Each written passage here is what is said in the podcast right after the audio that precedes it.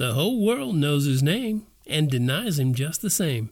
It's Rhyme and Reason 328. There's a rhyme and reason for your life. There's a rhyme and reason why you're here. Hey there, Tony here. How's it going? We're, uh, let's see, a little over past halfway in December, closing in on Christmas of 2019. And I mentioned before in another episode that this is the last year of this decade of the teens, the 20 teens. It seems so weird to think that we've already done this many years into the 21st century. It's just so weird. But anyway, I know that uh, a lot of you are out there experiencing some cold weather and some shopping and some, you know, the, all that kind of stuff that's going on. We've had some seriously cold weather here in the shade of Pikes Peak, but today was very nice, got up to 50. And when you've had, uh, you know, single digits at night, 50 degrees feels downright warm, so it felt great today. And getting back to what I was talking about at the beginning, at the opening, you heard me say, the whole world knows his name and denies him just the same. So who am I talking about? No, I'm not talking about Trump. I'm not talking about anybody like that. You know, you know who I'm talking about. The one who we are celebrating his birthday, even though it's not actually his birthday, but we're celebrating his birthday next week. And it was about mm, about 2,000 years ago. A little baby was born. Now, you know, a lot of babies were born back then, but there was only one of them who was the baby. No one these days would even know who he was if he was just another baby. And yet, the whole world knows his name, at least in one form or another. Matter of fact, even our calendar pays respects to his life. So, what in the world did he do that made him so famous? Well, even though he's famous and a lot of things revolve around him, and even though the whole world knows his name, pretty much most still hate or ignore him. Even though we've got all this big going on right now with Christmas, you'll see that most people don't connect what's going on with who I'm talking about. But before I reveal who it is, I'll tell you that he was the most original and creative inventor who ever lived or ever will live. Oh, yeah, you say? What did he invent? Well, look in the mirror. Or, you know, take a selfie and look at that. Yeah, that's right. He invented you. He invented you and in me. And you might be amazed at how many people respond to that claim by saying his name. Yeah, we, uh, he invented you. Now they're going to respond to that, like I said, saying his name. But they're just going to use a vain exclamation. They don't even realize the depth of the importance when they say it. But they say it, and they often are using it in a way they shouldn't use it. Oh, Jesus Christ. See, even the tonation, even the, the inflection that you can use, you can turn that into something that most people would relate to because it would be like to them almost a curse word. Or you could say, Jesus Christ. Jesus Christ. Yeah, that's him. The greatest, most original, incredible, and loving inventor who ever lived. Because he spoke and breathed his creations into existence. Try doing that with your brilliant ideas. I bet you can't do it.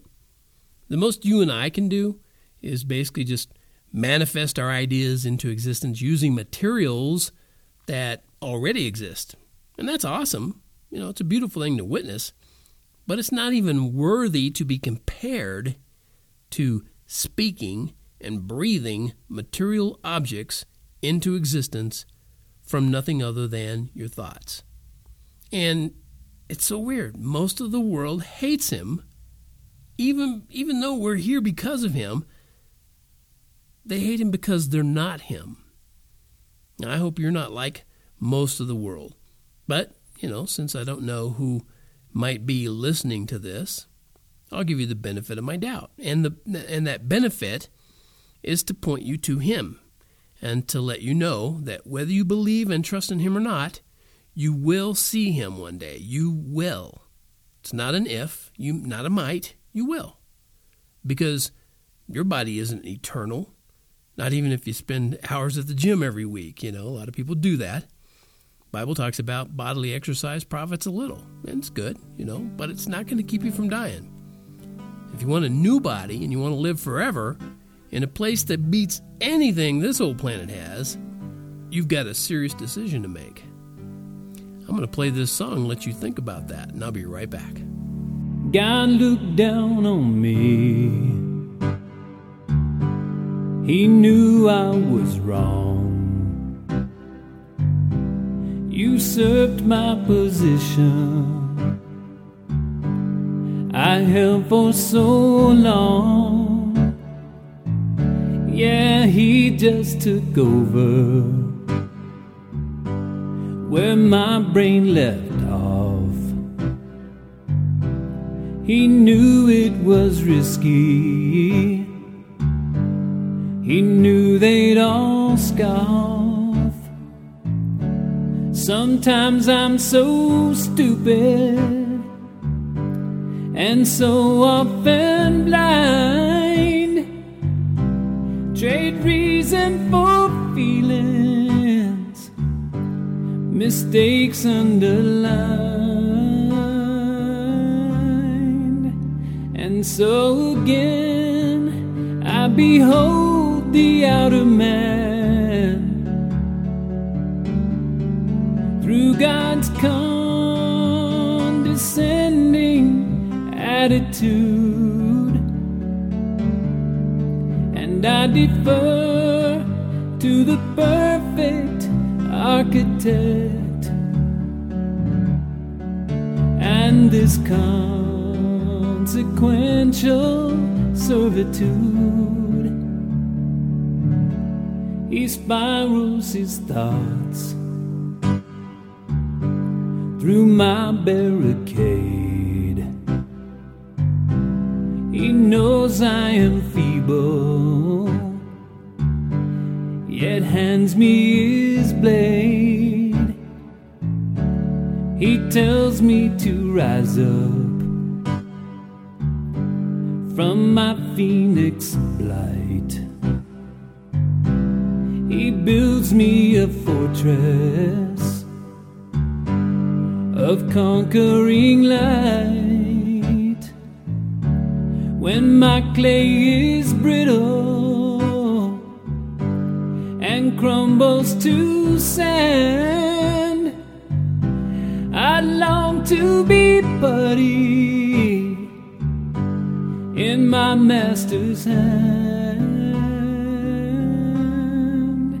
and then I can behold the inner man. Through God's condescending attitude because He chose me as His dwelling place. I choose this consequential servitude. There were no incantations, no hallelujah chorus.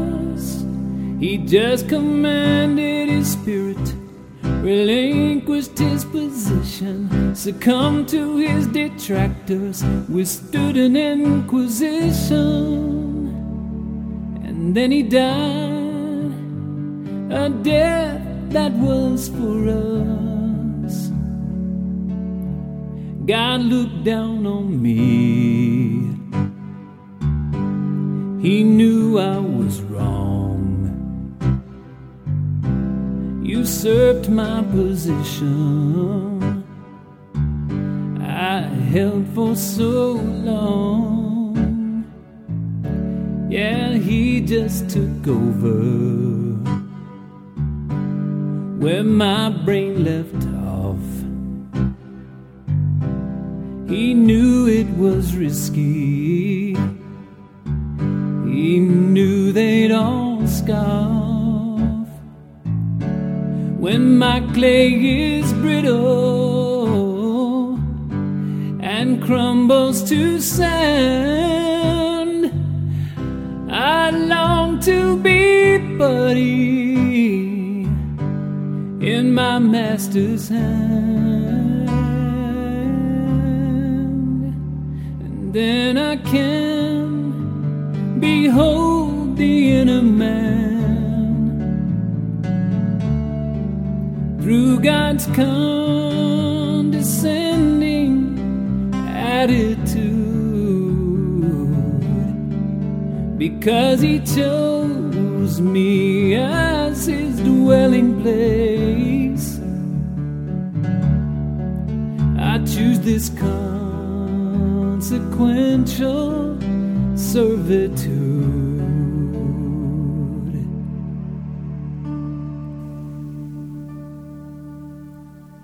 And what I'm talking about there, consequential servitude, that was um, a term that just popped into my head one time years ago when I was uh, coming up with that song. And it has everything to do with when you choose to serve God, there are consequences. And there are consequences of choosing, as a matter of fact. There are consequences of who we can choose. There are lots of consequences. And servitude is one of those.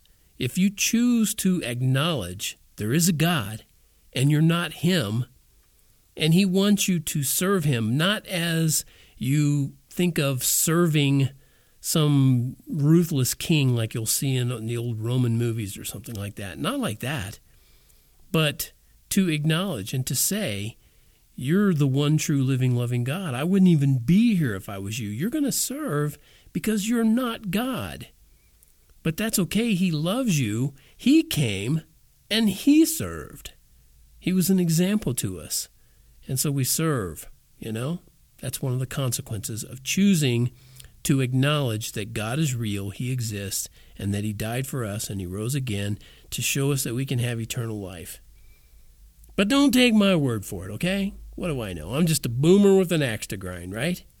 Or maybe I care about your soul even more than you do. Maybe there's that. If you want to check some things out that I've done on uh, topics about this, go to tonyfunderburk.com. And as always, I want to remind you that there is a rhyme and reason to life because God made you. There's a rhyme and